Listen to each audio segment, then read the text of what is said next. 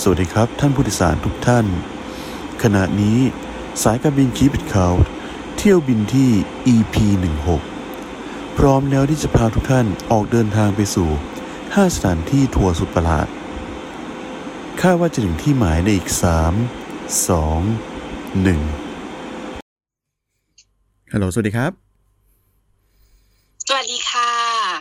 เย่เย่เย่ นะฮะหมดแรงกันทั้งคู่วันนะครับนี้เราก็จะมา หมดแรเองอหมดแรงทั้งคู่โอ้ไม่ไหวตาจะปิดแล้วงานก็เยอะ รีบเข้าเรื่องกันเลยดีกว่า วันนี้นะครับก็ด้วยสภาพ เออด้วยสภาพนะฮะสภาพจะเอาอะไรมาไหวชราภาพนะฮะเออชราภาพนะคะอืมชราภาพทัวร์ชิงฉับ ขอเสนอนะฮะห้าทัวร์ประหลาด ตั้งตั้งชื่อไว้ก่อนเลยตั้งยังไม่ตั้งชื่อแบบเป็นทางการเลยนะฮะอะอืมคือ วันนี้เราจะมาพูดถึงอันนี้ฮะ คือแบบคือแหมมันเพิ่งเปิดไอ้นี่เนาะล็อกดาวน์เนาะเพิ่งเปิดล็อกดาวน์นะก็คือ ผู้คนก็ค่อนข้างที่จะแบบคิดถึงการออกไปเที่ยวเนาะอืมแต่นะฮะของเรานะสไตล์คิบิเขานะครับ ไปเที่ยวธรรมดาได้ที่ไหนนะฮะก็เลยจะมาพูดถึงทัวร์แปลกประหลาดอืมอือหือนะฮะที่คิดว่า บ้านเราไม่น่ามีหรอกอะไรอย่างนี้ นะฮะอืมอะนะใครเริ่มก่อนคุณน้ำเนาะค่ะ ก็อันนี้อะเราจะอะพาไปทุกนะ ทั่วประหลาดเนี่ยนะคะ เริ่มที่ปารีสคาตาคุมส์นะคะ อยู่ที่กรุงปารีส ประเทศฝรั่งเศสค่ะ คือจะบอกว่าคาตาคุมคาสทักคาตาคุมเนี่ยเนาะ เออ มันหมายถึง หลุมศพที่อยู่ใต้ดิน แล้วว่าอันเนี้ย ทุกคนก็น่าจะคุ้นกันดีอยู่เพราะว่ามันเป็นสถานที่ในตำนาน ที่อยู่ๆทำไมมีแบบ หลุมศพอยู่ใต้ดิน ใช่ไหมอืมใช่นะฮะคมนะคะออฟปารีสก็คือมันเป็น เป็นตั้งคือสุสานเนี้ย มันเคยมันรู้สึกไปอยู่ในเรื่อง as above So Below อ๋อใช่ไหมโลด้วย โอ้โอ้ยังไม่ได้ดูยังไม่ได้ดูสนุกไหม เคยดูป้าคุณน้ำแต่ว่าก็สนุกดีนะ อืม As As Above So Below ที่มันพูดถึงแบบอะไรนะนักท่องเที่ยวไปแบบไปลองของในนี้ปะเออ มันก็จะมีเกี่ยวกับ เออสุสานใต้ดินคือเวลาเราพูดถึงพวก catacombs เนี่ยพวกก็จะ catacombs เนี่ยก็จะนึกถึงปารีสก่อน อืม อืม เพราะว่ามันจะร้อม คือก็อยู่ใกล้ๆกันน่ะ เท่าที่เราดูแผนที่อะอืมก็คือใกล้กับร้านแบบซาร่าฮะซาร่าแล้วมันคือมันอยู่ในฝรั่งเศสนะคนก็อาจจะนึกว่าไอ้อันเนี้ยมันควรควรจะไปอยู่แบบ ที่ไกลๆแต่คือเมื่อก่อนอะ คือเหมือนกับ ถ้าจำไม่ผิดอะ ถ้าถ้าผิดต้องขออภัยนะอันเนี้ยคือจากความทรงจำล้วนๆเลยอะเป็นที่ฝังฝังศพคือเป็นที่ฝังศพคือเวลาฝรั่งเขาจะไม่ได้เผาศพแบบบ้านเราอะเนาะอืมแล้วก็ เวลาเขาฝังฝังไปเรื่อยๆมันก็เต็ม คราวนี้มันเต็มมันก็จะต้องเอาศพเก่าๆ เอาก็หรือศพใหม่ๆย้ายอะเขาก็เลยใช้วิธีฝักไว้มาเก็บไว้ใต้ดินเนี่ยนะคะ เป็นคล้ายๆกับอุโมงค์นะใช้เหมือนกับเหมืองเหมืองหินสมัยแบบยุคโบราณเนี่ยอืมมาทำเป็นอุโมงค์แล้วก็ฝังอะ เออฝังเขาบอกว่างานมันมันมีมาตั้งบางครั้งอะ เรียกเรียกตรงเนี้ย ตรงตรงประตูตรงเนี้ยมันเคยเป็นแถวแถวย่านที่เป็นแบบประตูเมืองเก่า อะเขาเรียกว่าอืม Gate of Hell อะอืมแล้วก็เตรียมงานมาตั้งแต่ปี 1774 หรือประมาณศตวรรษที่ 18 เนี่ยนะคะอืมก็เริ่มมาทำมาเรื่อยๆ แล้วจนตอนนี้มันกลายเป็นสถานที่ท่องเที่ยวแล้วอืมคือมันไปก็น่ากลัวเพราะว่าเนื่องจากมันลงไปใต้ดิน แล้วก็ลายล้อมไปด้วยหัวกะโหลกกระดูก อืมอะไรอย่างเงี้ยอืม ก็ไปจริง ๆ ไปลองดูรูปได้อะเขาก็บอกว่าก็มีเปิด เราไม่แน่ใจว่าช่วงโควิดจะให้เปิดไปเที่ยวเปล่าเพราะอากาศมันไม่ได้ถ่ายเทอะ อ่าใช่ เนอะอืมแม้แต่ตรงคำเตือนนะก่อนจะเข้าไปอะ มันมีคำเป็นภาษาฝรั่งเศสอะ เออ ว่าอารัตถ้าอ่านผิดจะขออภัยฝรั่งเศสนี่เริ่มลืมลืมไปแล้วคืนครูบาอาจารย์ไปเยอะแล้วอาคาสเอ จีลำอะไรลำปายเดลามอสเหมือนกับว่าหยุดจงหยุดที่นี่คืออาณาจักรแห่งความตายเป็นคำเตือน The Empire of Death ด้วยนะอือหือเออ The Empire of Death นะคะอืมเขาบอกว่า อ่าชาร์จโคมเนี่ย ตอนแรกเปิดให้อ่า กลับมาเปิด พอหลังจากเจอพิษโควิด เข้าไป ก็กลับมาเปิดให้บริการคนเข้าชมอีกครั้งเมื่อ 16 มิถุนายน2020 แต่ว่าจะต้องมีการป้องกันจาก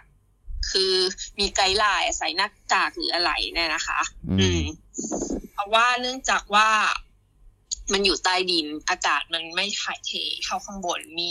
เออมันก็ค่อนข้างเสี่ยง แล้ววันนี้เราจะมาพูดถึงอะไร อ่า เขาก็บอกว่าที่เราเรียกกันเมื่อกี้ว่ามันเป็น empire of d e a t เนี่ยนะคะก็คืออาณาจักรแห่งความตายนะคะสุสานแห่งนี้มีประวัติมาอย่างยาวนานตั้งแต่ที่เราบอกไปคือศตวรรษที่สิบแปดนะจริงๆ คือกรุงปารีสกรุงปารีสเป็นมานานแล้วอืม คนก็เยอะ พอคนคนเป็นก็เยอะคนตายมันก็ต้องเยอะตามใช่ไหมอืม เออแล้วเขาก็บอกว่ามีถึงหลายแห่งรวมถึงที่เขาเรียกว่า Les Les Les Innocents ก็คือ The Innocents เข้าไปด้วยนะคะ คือ คือสุสานหลาย ๆ แห่งอะ มันก็เริ่มแออัดพอพอที่ฝังศพมันขาดแคลนเขาก็อย่างที่เราบอกก็คือ ต้องหา ต้องหาเขาเรียกว่าอะไรอะ ต้องหาที่ ก็ต้องหาหาที่ฝังศพใหม่เรื่อยๆอะคือ คือถ้าไม่เผาคุณก็ต้องขุดศพเก่าๆหรือศพใหม่ๆอะ ออกไปที่อื่นที่นอกเมืองอะ อืม แล้วคราวนี้ก็คือ พอกำแพงฝังศพตรงเลเซโนเซนเนี่ยเลเซโนซองอะเลเซโนซองเนาะมันถล่มลงมา ก็ทำเพราะเนื่องจากฝนตก อืม ไอ้ไอ้กระดูกที่วางไว้มันพังลงมา ก็ต้องไปหาที่ฝังศพจนกระทั่งปีหนึ่งเจ็ดแปดหกเนี่ย เจ้าของเหมือนปูนที่เรากล่าวอะเออได้อุทิศนะคะ เหมือนปูนให้เป็นที่ฝังศพใหม่ จึงมีการขนย้ายศพมาไว้ใต้ดินจนกระทั่งปีหนึ่งแปดหกศูนย์ก็ศตวรรษที่สิบเก้าอะ ก็ปิดรับศพเพิ่มเมื่อถึงเวลานั้นจำนวนศพเนี่ย ก็คือมันเป็นจำนวนกะโหลกหัวกับอะไรต่างๆเนี่ยมีมากถึงหกล้านศพ ซึ่งต่อมาพอเขาปิดเนี่ยเขาก็เลยอะไหนๆก็ปิดแล้วก็ทำเป็นที่หารายได้แล้วกันก็เป็นสถานที่ท่องเที่ยวสำหรับผู้รักการเสพบรรยากาศหลอนๆบรรยากาศถึงความตายนะคะ ความยาวเนี่ยนะคะ ทั้งหมดจะยาวถึงสามร้อยกิโลเมตรค่ะ แต่พื้นที่ที่เขาเปิดให้เยี่ยมชมเดินชมจริง ๆ นี้มีไม่กี่กิโลเมตรนะคะ แล้วก็จะอัดแน่นไปด้วยกระโหลกของผู้ตายนะคะ สุสานนี้จริงๆอ่าตั้งอยู่ มันตั้งเขาบอกว่าเออตั้งอยู่ที่ Place de f o r l o c h e r c o นะคะ อยู่ในปารีสนะคะ แถบนั้น อืม จริงๆก็ก็ต้องไปดูแล้วก็คือมันก็ใกล้ๆ รู้สึกถ้าจำไม่ผิดมันจะใกล้ๆกับเมโทรอะเหมือนขึ้นมาแล้วเดินไปนิดเดียวก็เจอเลย ทางเข้ามันก็เป็นทางเข้าก็ไม่ได้นะทางเข้าคล้าย ๆ ทางเข้าเหมือน ไอ้บ้านแบบ ไอ้โรงเรือนกระจกปลูกต้นไม้อะ อืมอืมอืมอืมอันนี้เหมือนก็เคยเคยเรียนเหมือนกันนะสมัยเรียนแต่แบบลืมคืนอาจารย์ไปหมดแล้วเนี่ยนะคะ เออระยะเขามีทัวร์ให้ด้วยนะ มีแบบไกด์นำเที่ยวก็ประมาณสี่สิบห้านาที ค่าตั๋วประมาณเจ็ดสิบเหรียญสหรัฐ อืม อืมประมาณถามคุณน้ำก่อนว่าน่าเที่ยวไหม เที่ยวนะ เราเป็นคนชอบเที่ยวอะไรแบบนี้อะคือชอบมาก อะไรที่มันกุกูอะชอบอะไรอะไรที่มันกุกูคือชอบเที่ยวอย่างนี้ไม่ใช่แบบไปไปแบบเขาเรียกไปบ้านร้านท้าพิสูจน์ของอะไรไม่ใช่แต่อันนี้คือมันเป็นเหมือนสิ่งประวัติศาสตร์มันมันมันทำให้เราเห็นว่ายุคนั้นมันเกิดอะไรขึ้นบ้างทำไมจากที่เคยฝังศพย้ายแล้วเขาเหมือนรักษายังไง ถ้าจำไม่ผิดมันเหมือนเคยเกิด อะไรสักอย่างอย่างเงี้ยว่าไม่ผิดนะเพราะว่ามันจะมีส่วนส่วนที่เขาเหมือนเหมือนเหมือนมันมันก็เป็นเหมือนท่อด้วยความเป็นอุโมงค์มันก็จะมีท่อที่เขาจะต้องลงไปไปดูดูให้ในอุโมงค์ว่าต้องคอยบำรุงรักษามันอะอืมเออ ก็มีการที่แบบลักพาตัวหรืออะไรอย่างเงี้ย อืม เกิดขึ้น อือหือนะฮะ อะ ค่ะ โอเค งั้นก็อันนี้ต่อมาเนาะตาผมเนาะนะฮะ อันต่อมาก็คือ อันที่แล้วเราพูดเป็นสุสานไปเนาะนะฮะ อันนี้เนี่ยอ่าคือไม่เชิงสุสานอะแต่ร้าง ร้างเพราะอะไรร้างเพราะสาเหตุที่เป็นโศกนาฏกรรมที่ใหญ่มากๆที่เคยเกิดขึ้นบนโลกนี้นะฮะ Tours of อ่า Chernobyl นะครับ ใครอ่าที่อยู่ที่ประเทศยูเครนนะครับอ่าหลาย ๆ คนได้ยินชื่อเชโนบิลนั่นก็คือน่าจะรู้จักกันอยู่แล้วแหละเนาะอ่ามันเป็นอ่าสถานที่ที่เป็นอ่าที่ตั้งของอ่าโรงไฟฟ้านิวเคลียร์ที่อ่าเขาตั้งชื่อตามเมืองที่ตั้งอยู่ใกล้ ๆ นะฮะ จริง ๆ แล้วมันใกล้เมืองที่ชื่อว่าอ่าปรือเปียดชื่อชื่อมันออกมันจะอาจจะแบบอาจจะแบบอ่าฟังฟังฟังดูแบบ ฟังดูเพื่อนบ้านนิดนึงแต่ว่า อันนี้เขาเขามันเป็นมันเป็นมันเป็นคำที่ผมไปไปเจอมาแล้วก็แบบเขาเห็นเห็นว่าเขาต้องออกเสียงอย่างนี้จริง ๆ นะฮะเมืองปริเปียตเนี่ยเป็นเป็นเมืองที่อยู่ใกล้กับอ่าโรงงานโรงไฟฟ้า พลังงานนิวเคลียร์เชอร์โนบิลมากกว่าเมืองเชอร์โนบิลซะอีกนะแต่ว่ามาตั้งตรงนี้ ซึ่งเหตุเนี่ยมันเกิดเอาวันที่ 26 เมษายนปี 1986 นะครับก็อยู่ปีนี้เพิ่งครบสามสิบห้าปีไป อ่าใช่ ครบ35ปีไปนะฮะ ก็อ่าคือโรงอะไม่ใช่เตาปฏิกรณ์แห่งหนึ่ง น่าจะแห่งที่สี่แต่ผมจำไม่ได้แล้ว มันเกิดระเบิดขึ้นนะฮะ ก็กลายเป็นอ่าโศกนาฏกรรมที่เกี่ยวข้องกับอ่าพลังงานนิวเคลียร์เนี่ย ที่เลวร้ายที่สุดเท่าที่มนุษย์เคยมี นะครับอ่าขอเสริมหน่อย อืม ก็คือเราอะเคยเคยเคยเขียนใน Horror Club เมื่อนานมาแล้วโอ้ก็คือนะฮะจริงๆเชอร์โนบิลเนี่ย เออคือคือเมืองเชอร์โนบิลมันมีถ้าจำไม่ผิดคือถ้าจำที่ตัวเองแปลมาไม่ผิดคือมันมีอยู่นานแล้วแหละมีมาตั้งแต่สมัยก่อน แต่ว่ามันก็ไม่ใช่เป็นเมืองที่คนอยู่ ก็เป็นเมืองเมืองเหมือนเหมือนเมืองชนบทเหมือนเมืองทั่วๆไปอะเออตั้งแต่สมัยก่อน สมัยก่อนที่จะเป็นเขาเป็นอาณาจักรรัสเซียแล้วก็เปลี่ยนมาเป็นอ่าสอ่าหภาพโซเวียตใช่ไหมใช่อ่าจนแบบใช่ถูกเครนถูกรัสเซียยึดครองแล้วก็มาเป็นส่วนหนึ่งของสหภาพโซเวียตอะอืมอืมแล้วสมัยนั้นก็อย่างที่เราเคยเล่าเป็นเหมือนมีอยู่ตอนหนึ่งเราพูดถึงสงครามเย็นนะเนาะมันเป็นการแข่งขันกันระหว่างสองขั้วมหาอำนาจอืมคือฝั่งโซเวียตซึ่งเป็นขั้วทางคอมมิวนิสต์ แล้วก็สหรัฐอเมริกาซึ่งเป็นโต้โผเป็นขั้วทางอ่าโลก โลกเสรีนิยมอาเสรีเสรีนิยมประชาธิปไตยเนี่ยนะคะอืมคือเขาแข่งกันเริ่มแข่งกันสงครามเย็นเนี่ยก็คือแข่งกันทุกด้านโดยเฉพาะทางด้านวิทยาศาสตร์ ทางสหภาพโซเวียตก็เลยพยายามจะสร้างเมืองมหานครคือประเทศแห่งวิทยาศาสตร์ขึ้นมา มันก็จะมีเมืองที่หลักๆสำคัญน่ะคือ เนื่องจากพอพยายามจะสร้างการ คนน่ะอยู่มากขึ้น ความจำเป็นในการใช้ไฟฟ้าก็ต้องมากขึ้น ฉะนั้นการใช้ไฟฟ้าจากถ่านหินในยุคนั้น โดยเทคโนโลยีในยุค 60 70 80 เนี่ย มันก็ยังไม่ดีเท่ายุคนี้ใช่ไหมการใช้ถ่านหินอย่างเดียวก็ไม่พอ แล้วคือเขาก็พยายามจะแสวงหาพลังงานที่สะอาดและใหม่ ๆ ที่มันสามารถสร้างพลังงานได้เยอะ เขาก็เลยใช้อ่าพลังงานนิวเคลียร์ อืมขึ้นมา แล้วก็คือเขาก็เลยสร้างเหมือนเป็นเมืองเป็นเมืองใหม่อืมเมืองแห่งวิทยาศาสตร์ขึ้นมาก็คือ Pripyat อืมซึ่งก็อยู่ใกล้ๆกับเชอร์โนบิลเนี่ยแหละ เป็นเมืองที่ตั้งขึ้นมาใหม่เลย คือต้อนรับคนหนุ่มสาวสร้างมาช่วงน่าจะยุคประมาณปลาย60หรือต้น70เนี่ยแหละ สร้างขึ้นมาใหม่ สร้างคล้ายๆแฟลตเพราะว่าคนที่นั่นส่วนใหญ่คือเขาจะให้อยู่กันเป็นคอนโดหรือเป็นแบบอ่าลักษณะ ใช่ใช่เออลักษณะเป็นแบบเป็น ตึกจัดสรรไม่ใช่ตึกแถวว่าของบ้านเออเป็นแบบเป็นเป็นแฟลตบ้านเราอะ เออเป็นอืมเป็นแบบเนี้ย คือต้องเราไม่ได้ได้ง่าย ๆด้วยนะ คือต้องต่อคิวนะ อืมอืมที่คู่แต่งงานใหม่ที่ได้รับ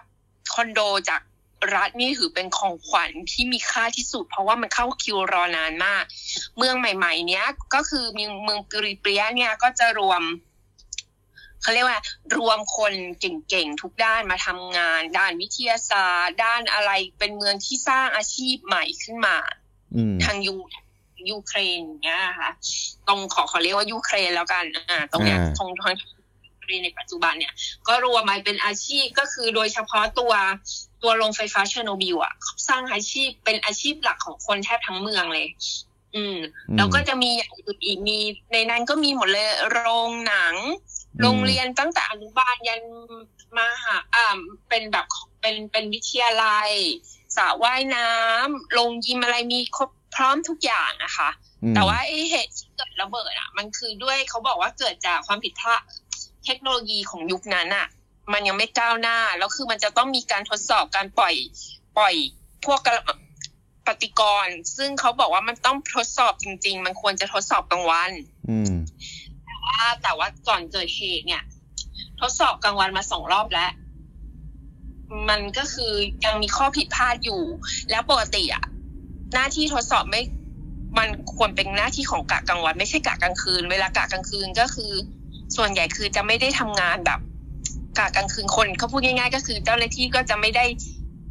งาน มันจะไม่ไม่ได้แบบยุ่งยากไม่มีความยากเท่ากับกะกลางวัน กะกลางคืนก็แค่ดูความเรียบร้อยไป แต่คราวนี้กลายเป็นเหมือนกับ ตามที่ดูทั้งในสารคดีแล้วก็อ่านมาเนี่ยเขาก็บอกว่าเหมือนกับเจ้าหน้าที่กะกลางคืน หัวหน้าเหมือนกับ อยากจะพิสูจน์ฝีมืออะไปทดสอบ แล้วเหมือนกับไอ้เครื่องที่มันจะสร้างทดแทน ไอ้ไอ้ความร้อนของปฏิกรณ์อะไรบางอย่างเนี่ย มันยังมันยังมีช่องโหว่อะเกือบหนึ่งนาทีอะกว่าจะเข้ามาได้อะ ปรากฏว่าทดสอบคือเกิดผิดพลาดนั่นแหละ จนเตามันเกิดระเบิด อืมก็คือกลายเป็นเมืองเมืองนั้นที่เราบอกว่า Pripyat คือเมืองใหม่ ส่วนเชอร์โนบิลอะมีอยู่แล้ว แล้วพอเมืองนี้เกิดอุบัติเหตุขึ้นมา มันก็เลยกระทบเป็นวงกว้างเลย อืม อืม ก็คือกลายเป็นทุกคนก็ต้องทิ้งเมืองทั้งเชอร์โนบิล Pripyat เนี่ยทิ้งไปเลย แล้วก็เกิดผลกระทบกว้างคือที่ไหนที่ฝุ่นที่มี กัมมันตภาพรังสีอะพัดผ่านไปอะ ก็คือทุกคนจะได้จะได้ผลกระทบหมด อะ คือถ้าหนักๆหน่อยก็พวกเด็ก ๆ ก็คือเด็กถ้าสะสมเยอะๆก็บางคนก็อาจจะเป็นแบบไทรอยด์บ้าง บางคนก็อาจจะเป็นแบบลูคีเมีย อะไรอย่างเงี้ยอืมเยอะแล้วจนตอนเนี้ย ถามว่ามีคนอยู่ไหมยังมีนะ อืม อ่าซึ่งก็จะรู้คือมันยังมี แต่ว่าเป็นคนที่ที่ทำงานอยู่ในโรงงานก็คือจะไปอยู่อีกเมืองหนึ่งเมืองใกล้ๆคือแต่ว่าต้องนั่งรถไฟไปแล้วคือเหมือนกับว่าทำงานเช้ากับเหมือนทำงานไปกลับ ไม่ได้ให้ค้างนะทำงานเข้าไปไปกลับ คนที่ทำงานในโรงงานอะแล้วก็ทำสิบห้าวันอยู่สิบห้าวันอะไรอย่างเงี้ย แล้วคนที่อยู่ก็จะแบบห้ามกินน้ำที่ท่อ ท่อทุกอย่างต้องยกไม่ให้ติดดินเพื่อกันไม่ให้น้ำมันซึมจากใต้ดิน แต่ก็ยังมีคนเฒ่าคนแก่ที่อพยพไปนานแล้วอะกลับมาเพราะเหมือนกับติดที่อะก็ยังอยู่ได้อะไรอย่างอืเงี้ยมอ่าเหมือนคุณน้ำจะเล่าไปหมดแล้วนะฮะ แต่ว่าเอาใหม่ อะมันจะคือ คือเหตุการณ์ที่ว่าเนี้มันก็เกิดขึ้นอย่างที่บอกนะครับ แต่ว่าอ่าก็มันก็ยังมีอ่าการทำทัวร์อยู่ เหมือนกันนะครับ ซึ่งจริง ๆ แล้วทางทางรัฐของยูเครนเนี่ยก็คืออมีการตั้งเขตเขตแดนนะครับ ชื่อว่า the exclusion zone นะครับ ซึ่งจริง ๆ แล้วมันเป็นไอเขตที่มันล้อมรอบรัศมีไอสามสิบกิโลเมตรที่แบบอ่ามันเกิดระเบิดขึ้นน่ะ แล้วก็อย่างที่คุณน้ำบอกเมื่อกี้นะครับ ก็คือจะมีกลุ่มคนสูงอายุที่ เข้าไปอาศัยอยู่ในใน exclusion zone เท่าที่ผมหาข้อมูลเนี่ยเหมือนเขาดื้อเหมือนกันนะ เหมือนเขาดื้อกับทางรัฐจนกระทั่งแบบว่ารัฐยอมให้แบบอยู่ตรงนั้นน่ะ ถามว่าเพราะว่าถามเหมือนกับเขาอืมเกิดอะไรขึ้นรัฐไม่ต้องรับผิดชอบ อืม คือถามว่าถามว่าสูงอายุขนาดไหน ก็คือค่าเฉลี่ยอายุก็คือหกสิบสามปีอะแล้วผมแล้วผมไม่แน่ใจด้วยนะว่าไอ้ลิงก์ข้อมูลที่ผมหามาเนี่ย มัน มันเป็นลิงก์ของปีไหน ยิ่งยิ่งเวลาผ่านมานานเกไอค่ามีในยุมก็ต้องเพิ่มขึ้นใช่ไหมล่ะ อะนะครับ คือคือเราสามารถไปเข้าไปเที่ยวเยี่ยมชมตามที่ทัวร์กำหนด ไอ้คำว่าทัวร์เนี่ย มันไม่ใช่มันไม่ใช่แบบทางการทางทางการจัดมานะ มันอาจจะเป็นแบบเอาซอร์สจากที่อื่น เพราะว่าเท่าที่ผมหาข้อมูลมันมีหลายบริษัทเหมือนกันที่ที่แบบว่าอ่าพาทัวร์ในอ่าเขต เขตไอ้ the exclusion zone เนี่ยนะฮะ ซึ่งมันจะมีหนึ่งละ คือเราได้ไปชมได้ไปเยี่ยมเยียนอ่าผู้เฒ่าแก่ที่อยู่ที่นั่นนะครับ แล้วก็ได้ไปเข้าเข้าชมไอสถานที่ที่คุณนาพูดมาเมื่อกี้ที่มันเป็นแฟลตเป็นโรงเรียน เป็นสระว่ายน้ำเป็นอะไรพวกเนี้ย เดี๋ยวผมจะ จะพูดยกตัวอย่างมาบางข้อละกันว่ามันมีอะไร ก็คือ ภาพที่ผมหาข้อมูลมาเนี่ย มันมีทั้งแบบว่า โรงเรียนที่คือยังมีอุปกรณ์การเรียนทุกอย่างเลยนะหนังส่งหนังสืออะไรอยู่ค้างนั้นเต็มไปหมดแต่ว่า เนื่องจากมันปนเปื้อนกัมมันตรังสี มันเลยเข้าไปจัดการไม่ได้ มันเลยเหมือนเป็นภาพแบบภาพที่แบบค้างอยู่นะตอนนั้นน่ะ จนกระทั่งทุกวันนี้สามสิบห้าปีอะ แล้วก็มีแฟลตอะไม่ใช่สีคอนโดเนาะบ้านเราเรียกแฟลตกันนะฮะแล้วก็อ่าแลนด์มาร์กอีกอันหนึ่งก็คือจะเป็นอ่าจริง ๆ แล้วที่ Pripyat เนี่ยมันจะมีอ่าสวนสนุกนะครับ ก็คือปลือเปียส amusement park นะฮะซึ่งอ่ามันจะมีไอ้ชิงช้าสวรรค์เนี่ยอันใหญ่ ๆ ตั้งอยู่ จริง ๆ แล้วกำหนดการในการเปิดไอ amusement park นี้เนี่ยก็คือวันที่1พฤษภาคมปี 1986 5 วันให้หลังจากการที่เกิดเหตุระเบิด แต่มันดันเกิดเหตุระเบิดซะก่อนก็เลยไม่ได้เปิด อะ แล้วก็มีอ่าสระน้ำ Azure swimming park ไอ้ swimming pool นะครับ แล้วก็อีกอันหนึ่งก็จะเป็น p r u p i u s Palace of Culture มันจะเป็นเหมือนหอวัฒนธรรมนะฮะ แล้วก็มีโรงหนงโรงหนังอะไรที่นั่นด้วยนะครับ อืม อืม ก็คือจริงๆแล้วอะก่อนจะเกิดเหตุอพยพอะเขาบอกว่ามันควรจะอพยพตั้งแต่เกิดเหตุวันแรกแล้ว แต่ที่อพยพช้าเพราะว่ามันจะมีวันแรงงาน วันแรงงานวันที่หนึ่งเขาจะรอจนแบบจัดวันแรงงานให้เสร็จก่อนเพราะว่ามันถือว่าเป็นหน้าเป็นตาของสหภาพโซเวียตใช่ไหมที่เน้นแรงงานเป็นสำคัญ อ่าเพราะเขาเป็น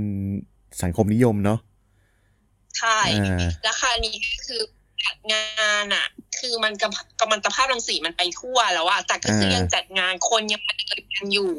มีงานสวนสนุกนี้เหมือนกัน แต่เราเคยอ่าน คือมันเคยมีคนไทยไปเที่ยวด้วยนะ เท่าที่เห็นแบบจำได้อะชัดๆอะสองคนอืมก็คือไปอ่านแต่คือเราไปอ่านของแบบเว็บเมืองนอกมาเมื่อหลายปีมาแล้วแหละเขาบอกว่ามันก็จะเป็นทัวร์เหมือนกับ ก็ทัวร์ทัวร์ก็เถื่อนแหละ แต่ก็คือพาไปเที่ยว คือเหมือนพาไปเที่ยวพาไปชม ตอนรัฐรัฐเขาก็ไม่ได้เข้มงวดมาก อืมเพียงแต่ว่าคนมันก็กลัวก็คือเขาจะมีเครื่องวัดรังสีแล้วก็มีบางอย่างห้ามจับ เขาเน้นเลยนะ ห้ามจับอืมจริงๆแล้วก็มีย่านที่ให้ค้างอยู่พอได้แต่คือห้ามไปไหนโดยเด็ดขาดอืมเพราะว่ามันบางพวกตามต้นไม้ใบหญ้าหรือของอย่างพวกตามที่ที่นิวบอกอะอืมสระน้ำอะไรพวกเหล็กพวกเรามันมันยังอาจจะมีกัมมันตภาพรังสีเกาะอยู่ อืมเมื่อก่อนอะมันสูงมากคือมันเพิ่ง half life น่าจากครึ่งหนึ่งของกัมมันตภาพรังสีเมื่อ เมื่อสองสามปีที่ผ่านมานี่เอง อ๋อ เพิ่งถึงครึ่งชีวิตของมันเนาะ ใครใครที่เรียนสายวิทย์มาน่าจะเข้าใจเขาว่า half life เนาะ คือการที่อืมการที่ไออ่ากัมมันตภาพไอไอ้สารบางสารบางอย่างเนี่ย มันจะถูกลดทอนจนถึงครึ่งหนึ่งของมันเนี่ย จะใช้เวลานานแค่ไหน เออก็เพิ่งอืมเนี่ยยี่สิบหกปีหรืออะไรเนี่ยเท่าที่เขาคำนวณถ้าเราจะไม่ผิดนะอืมส่วนไอ้ตัวโรง ตัวตัวเตาที่ระเบิดอะตอนเนี้ยมันคือเขาบอกว่ามันก็ยังคุกุ่นอยู่เขาบอกเมื่อก่อนมันอันตรายมาก แค่หุ่นยนต์เข้าไปอะก็ขอย้ำนะแค่หุ่นยนต์เข้าไปไม่ถึงนาทีอะเข้าไปถึงจุดที่มันสะสมกัมมันตภาพรังสีสูงสุดเข้าไปปุ๊บไม่ทันทำอะไรปุ๊บพังเลย อืม แล้วคือตอนนี้มันเขาใช้ใช้โรงโรงเขาใช้คำว่าเหมือนอาคารสร้างอาคารครอบ ซึ่ง ตอนที่กว่าจะทำอะไรจบแล้วอะ เพราะหลังจากนั้นอีกสี่ห้าปีก็คือสหภาพเขาบอกว่าเอ่อการระเบิดของของเชอร์โนบิลอะเป็นเป็นตัวเหมือนอีกจุดจุดหนึ่งอะ ที่ทำให้สหภาพโซเวียตล่มสลายด้วย อืม อันนี้คืออืผมไปหาข้อเพมูลราะว่ามันเพิ่มอ่า ผมหาข้อมูลเพิ่มเติมนะฮะ ก็คือในในในแกนกลางของมันนะฮะแกนกลางของจุดที่เกิดเหตุเนี่ย อ่าคืออ่าหลักๆแล้วเนี่ยมันเป็นสารโคเรียมนะครับ ซึ่งมันมีภาพภาพหนึ่งที่เขาเก็บมาได้ มันเป็นเหมือนแบบก้อนก้อนของอะไรสักอย่างอะก้อนเทาๆอะไรสักอย่างเขาเรียกเนี่ยว่าเท้าช้างอ่าเท้าช้างมันคือเอลอ่าเชโนบิลเอเลฟ a น t ์ฟุตนะครับ คือลักษณะมันมันแบบเป็นก้อนๆแล้วแบบคือมันเหมือนเท้าช้างจริง ๆอะแหละก้ อนอืม มันจะเป็นคล้าย ๆ แบบคือบอกเหมือนตรงนั้นมันเป็นเป็นจุดภาพอะไรนะฮะฮัลโหลจุดนั้นมันเป็นจุดที่มีกัมมันตภาพรังสีสะสมอยู่สูงมากอ่าเออใช่ อืม เนี่ยคือคือลักษณะเดี๋ยวอธิบายลักษณะมันก่อนมันคล้ายๆแบบคล้ายๆ แบบคือ คือพื้นผิวมันคล้าย ๆ แบบเท้า ผิวหนังช้างอะ่ะ แล้วมันเป็นก้อนอะมันเป็นก้อนแบบใหญ่มากๆอะ่ะ เออ ซึ่ง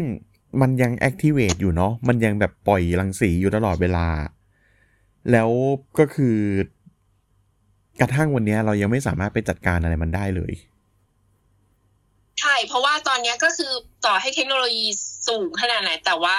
ความเข้มข้นของกัมมันตภาพรังสีมันยังมีอยู่ เขาก็เลยทำได้แค่สร้างอาคารครอบอืมซึ่งอ่ารัฐบาลยูเครนได้ความช่วยเหลือในด้านงบประมาณในการสร้างเนี้ย มาจาก ถ้าจำไม่ผิดน่าจะธนาคารโลกหรือธนาคารอะไรสักอย่างเพื่อกะเอ่อทั้ง IMF หรืออะไรสักอย่างเนี่ยแหละอืม ให้ให้เงินมาเพราะว่ามันถือว่าเป็น เป็นเป็นเหมือนกับโศกนาฏกรรมอุบัติภัยสำหรับคนทั้งโลกอะ อืม โดยเฉพาะคนยุโรปแบบเป็นธนาคารของยุโรปเนี่ย อืม ของสหภาพยุโรปให้เงินจำนวนจำนวนมากมาเพื่อสร้างอาคารสโคฟเขาเรียกว่าสโคฟากัสอะ อ่าซาโคฟากัส อืมอืมอืมอืม ซึ่งมันก็จะมีรายละเอียดคือครอบอันนี้ไว้เพื่อการการประทุอีก แล้วก็คือจะต้องคอยมีคนดูอะคือมีคนดู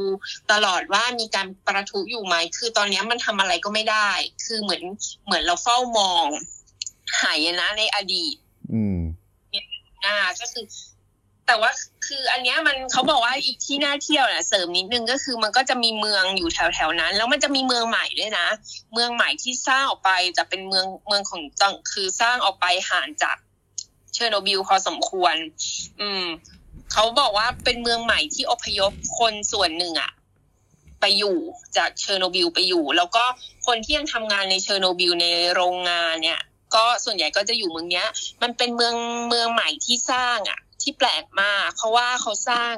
โดยไม่ค่อยมีภาษารัสเซียเนาะซึ่งในยุคโซยุคโซเวียตอะ มันก็จะต้องมีภาษารัสเซียเพื่อเชิดชูความเป็นสหภาพโซเวียตแต่อันนี้มีภาษาอังกฤษ อืม แล้วก็คือมันก็ยังมีแต่เราก็มี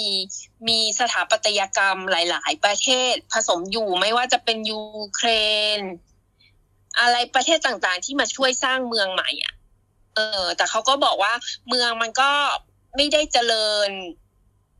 คือเมืองมันก็คนก็ไม่ค่อยเยอะไม่ได้เจริญมาก เพราะว่าเขาบอกว่าเหมือนกับเศรษฐกิจมันก็ฟูบอะเออ เหมือนเศรษฐกิจมันไม่ค่อยรุ่งเรือง มันไม่ได้เป็นเหมือนแบบเมืองหลวงเมืองอะไรอย่างเงี้ย เออ เท่าที่เคยดูเมือง เมืองมันก็เมืองเงียบๆอะดูแบบ ไม่ค่อยมีอะไรอะอืม อืม ส่วนใครที่จะไปเที่ยว อะ เขาก็บอกว่ามีมีมีมีทัวร์ไป แล้วก็ถ้าค้าค้างก็จะต้องอยู่ในโรงแรมคือต้องปฏิบัติตามอย่างเคร่งครัด เพราะไม่งั้นเราอาจจะเอาสารกัมมันตภาพรังสีติดตัวมาด้วย อืม แล้วมันอันตรายต่อสุขภาพอะเนาะอือืมมนะอันนี้เสริมนิดนึงในชื่อของซาโคฟากัสนะฮะ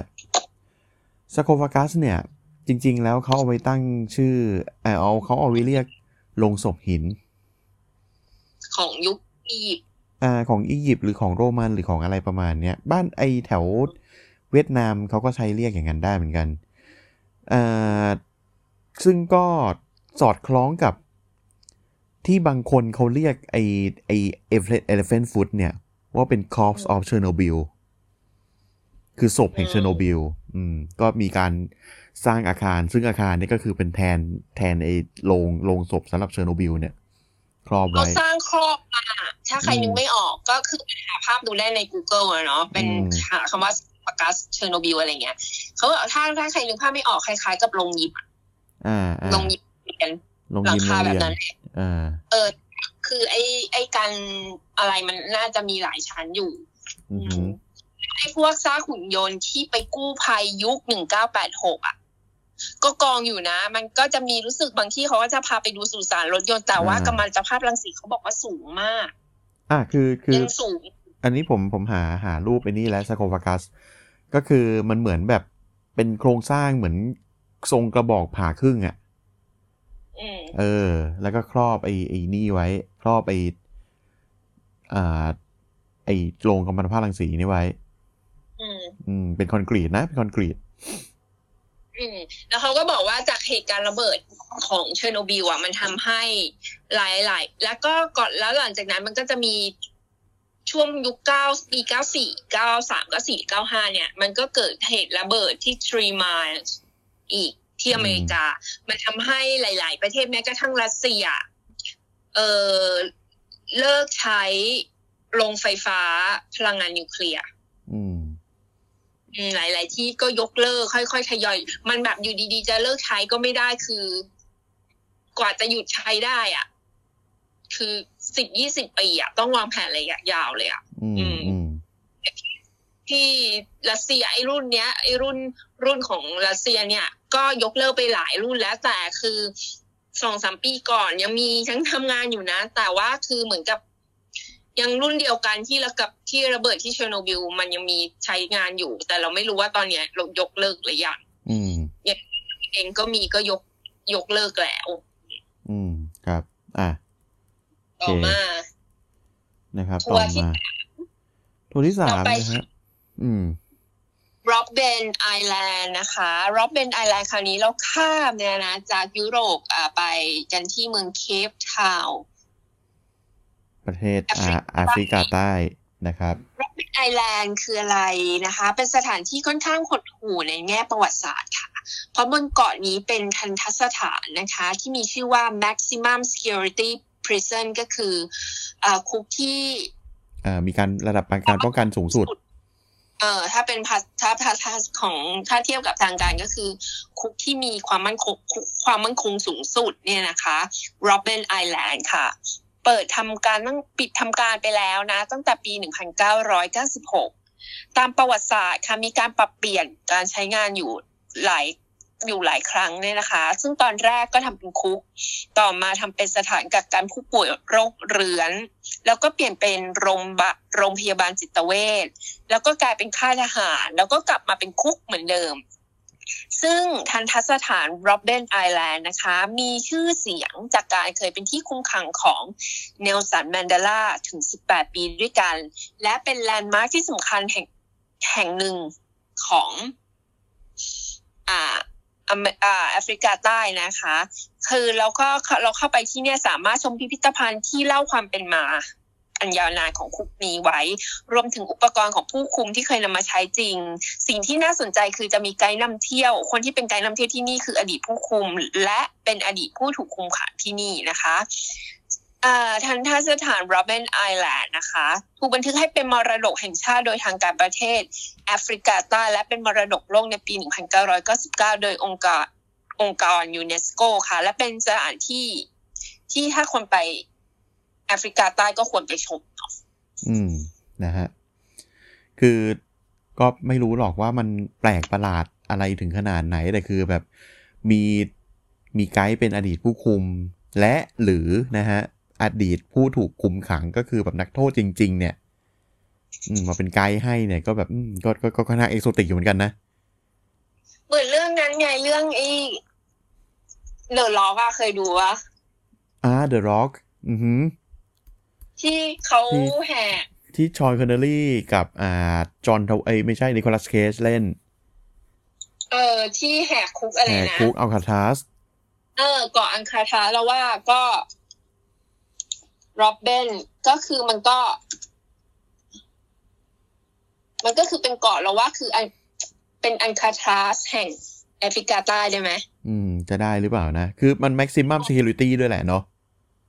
อืมอืม เพราะว่าเมื่อก่อน เอ่อ เมื่อก่อนอะไรอะเมื่อก่อนอันคาทรัสก็เคยขึ้นชื่อว่าเป็นคุกที่ไม่มีใครสามารถแฮกได้ เพราะว่าคนก็นึกว่ามันจะปลอดภัยเป็นแม็กซิมัมสูงสุด เพราะว่า อะ ก็เป็นเกาะอืมแล้วคือน้ำอะ มันมันสูงตลอดเวลากว่าคนจะหนีไปอะถ้าคนคุณไม่เอาเรือมารอรับ คุณก็จะต้องเป็นแบบ ยอดคนอึดอะ อืม เออ เพราะว่าในสภาพที่คุณดูแล้วก็เออเหมือนเกาะเหมือนคุกอันคาทรัสคือจริง ๆ แล้วไอเออไอไอไอเกาะเนี่ย คือถ้าเทียบกันกับอัลคาทัสเนี่ยมันอาจจะฟีลอีกฟีลหนึ่งเพราะว่าอัลคาทัสเนี่ยมันคือเกาะทั้งเกาะนี่คือคุกเลย แต่ว่าโรบเบนอืมไอแลนด์เนี่ยมันจะมีสถานไอมันมันจะมีมีจุดที่เป็นคุกอยู่แค่จุดเดียวอืมอืม นอกนั้นก็จะเป็นแบบอ่าเป็นธรรมชงธรรมชาติอะไรก็ว่าไป อืมอืมนะฮะคือใจความสำคัญของมันคือมันมันเคยเป็นหลายอย่างมาก่อนน่ะ แล้วก็เคยขังคนสำคัญอย่างอ่าเนลสันเมเดล่าด้วย อืมอืมนะฮะ ก็เลยเป็นเป็นสถานที่มัสซีอยู่เหมือนกันนะครับ แต่ว่านะครับ ถ้าเกิดว่าการไปเที่ยวคุกนะครับ Robben Island เนี่ยยังดูหน่อมแนมไปอืม นะฮะแนะนำสถานที่ถัดมานะครับ San Pedro อ่า prison tour นะครับ อยู่ที่อ่ากรุงลาปาสประเทศโบลิเวียนะครับอืมอืมนะครับ ถ้าต้องการคือถ้าคือแบบเมื่อกี้ดูแบบเด็กๆอะอะไรอะคุกปิดแล้วอะไม่มีอะไรเท่าไหร่นี่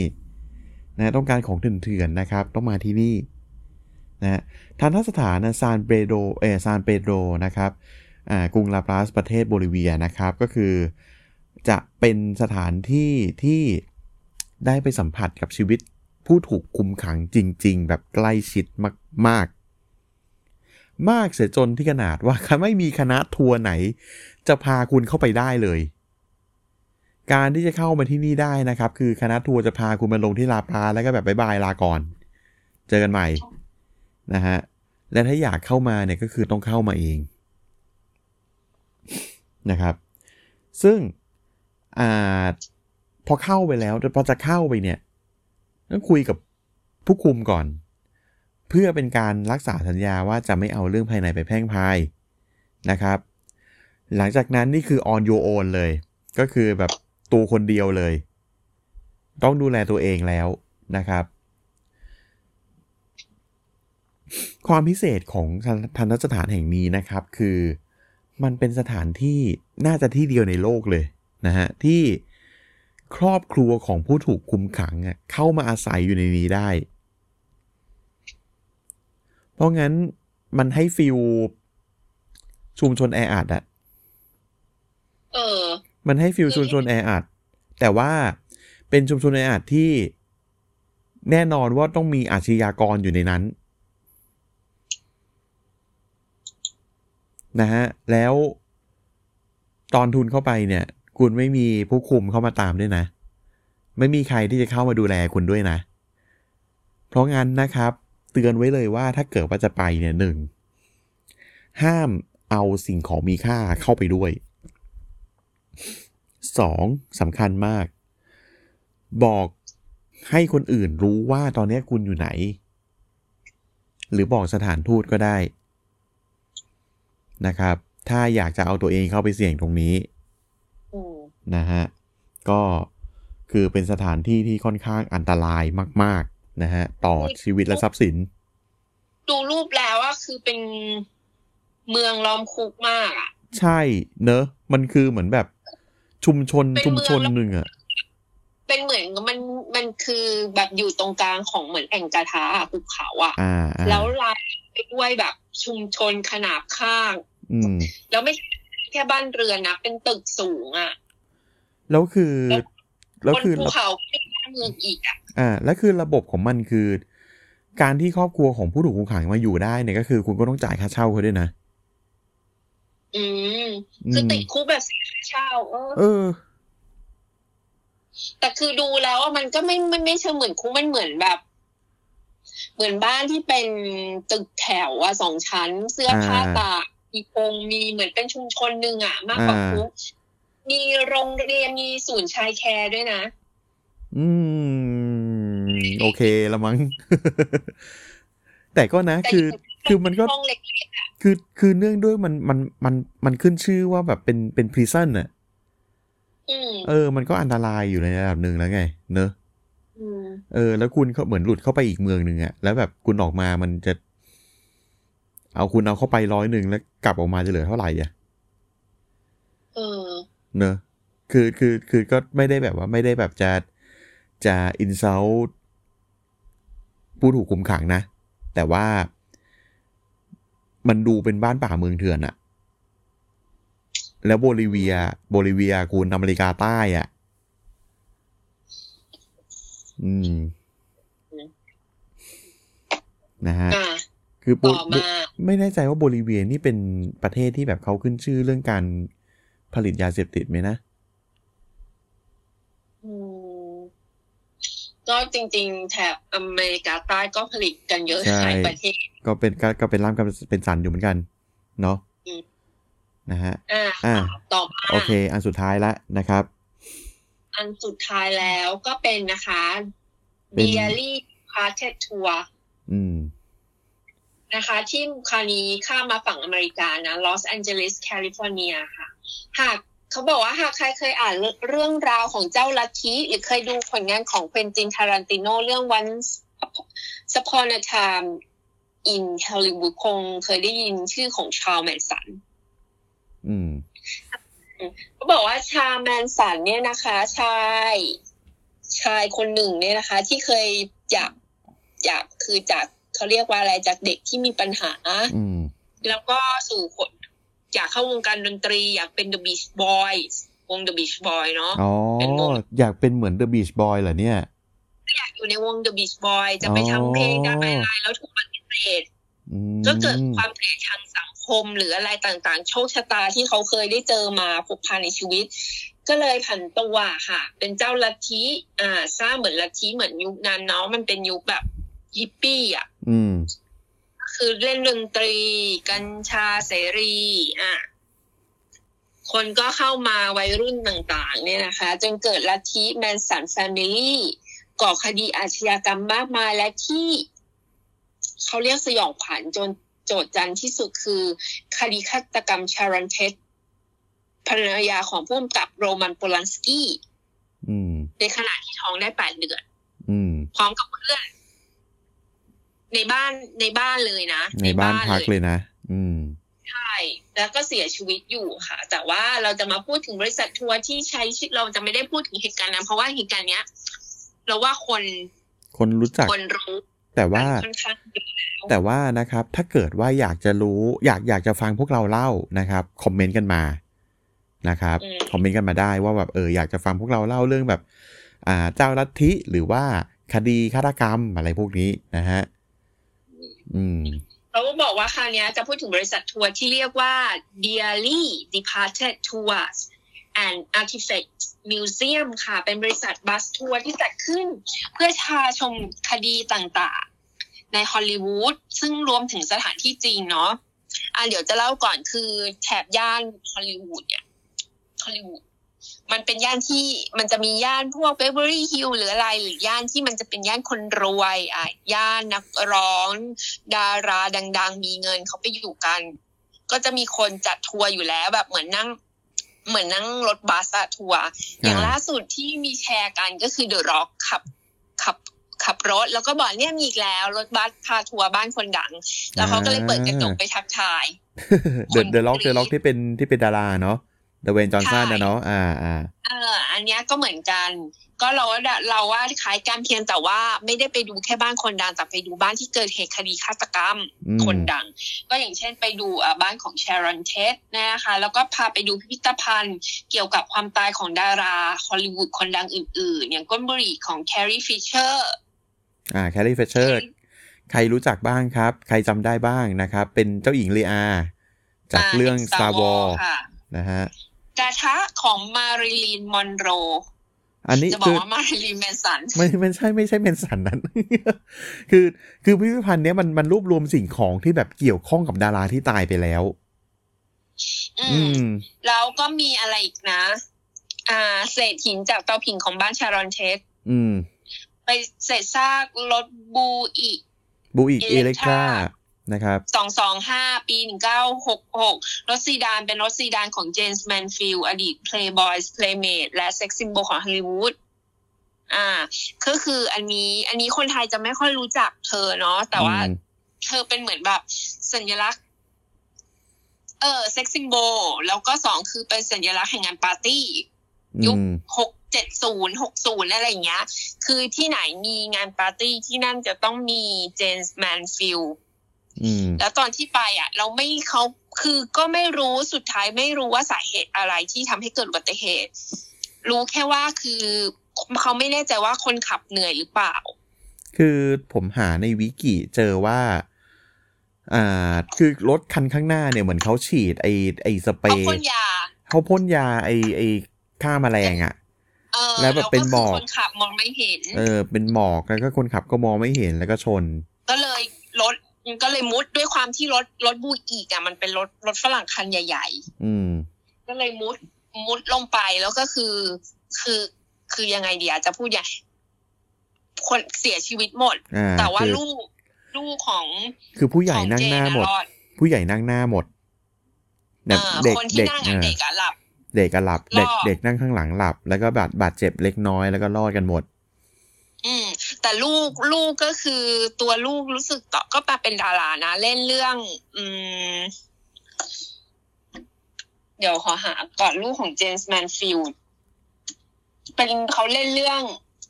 เล่นเรื่องแนวแนวนักสืบอะอืมแบบหนึ่งนะคือไม่รู้จักเขาเพิ่งมารู้จักวันนี้แล้วแบบ เออเขาสวยว่ะเขาสวย ลูก ลูกชื่อมาริสกาฮากิเทเราเล่นเรื่องแบบหนึ่งนะอะคนก็อ่านว่า หนักกว่าเดิมอีกใครวะไม่รู้ อืม เออเดี๋ยวนะแป๊บหนึ่งเล่นเรื่องนี้อ่า Law and Order โอ้โหอะฮะเล่นเรื่อง Law and Order จะมีนักสืบผู้หญิงอยู่คนหนึ่งอืม Law and Order ก็จะส่วนใหญ่จะเป็นนักสืบผู้หญิงอยู่คนหนึ่งนั่นแหละคนนั้นแหละ จะเป็นคนคนที่ผมสีในเข้มๆหน่อยอะ ในเรื่องชื่อว่าโอลิเวียเบนสัน อืมอืมก็คือนั่นแหละโอ้เป็นลูกของเจนส์แมนฟิลด์แล้วก็อ่าเจนแมนฟิลด์เขาจะขึ้นชื่อ มีชื่อจากบ้านอะคฤหาสน์มีสระน้ำรูปหัวใจ อ่าสระน้ำรูปหัวใจเนี่ยก็คือ ไอไอเศษสระน้ำรูปหัวใจเนี่ยก็อยู่ในพิพิธภัณฑ์นั้นด้วย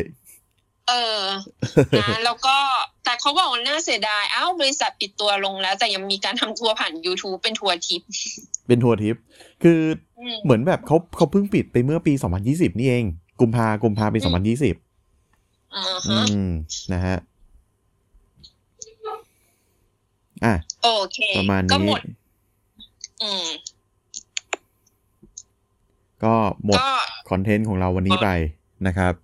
อืม ส่วนคราวหน้าจะเป็นอะไรก็ไปลุ้นกัน ไปลุ้นกันเหมือนกันนะครับ คือคือโฮสต์ก็ต้องไปลุ้นกันเหมือนกันนะฮะเฮ้ยเราคิดได้แล้วที่บอกไปอ๋อโอเค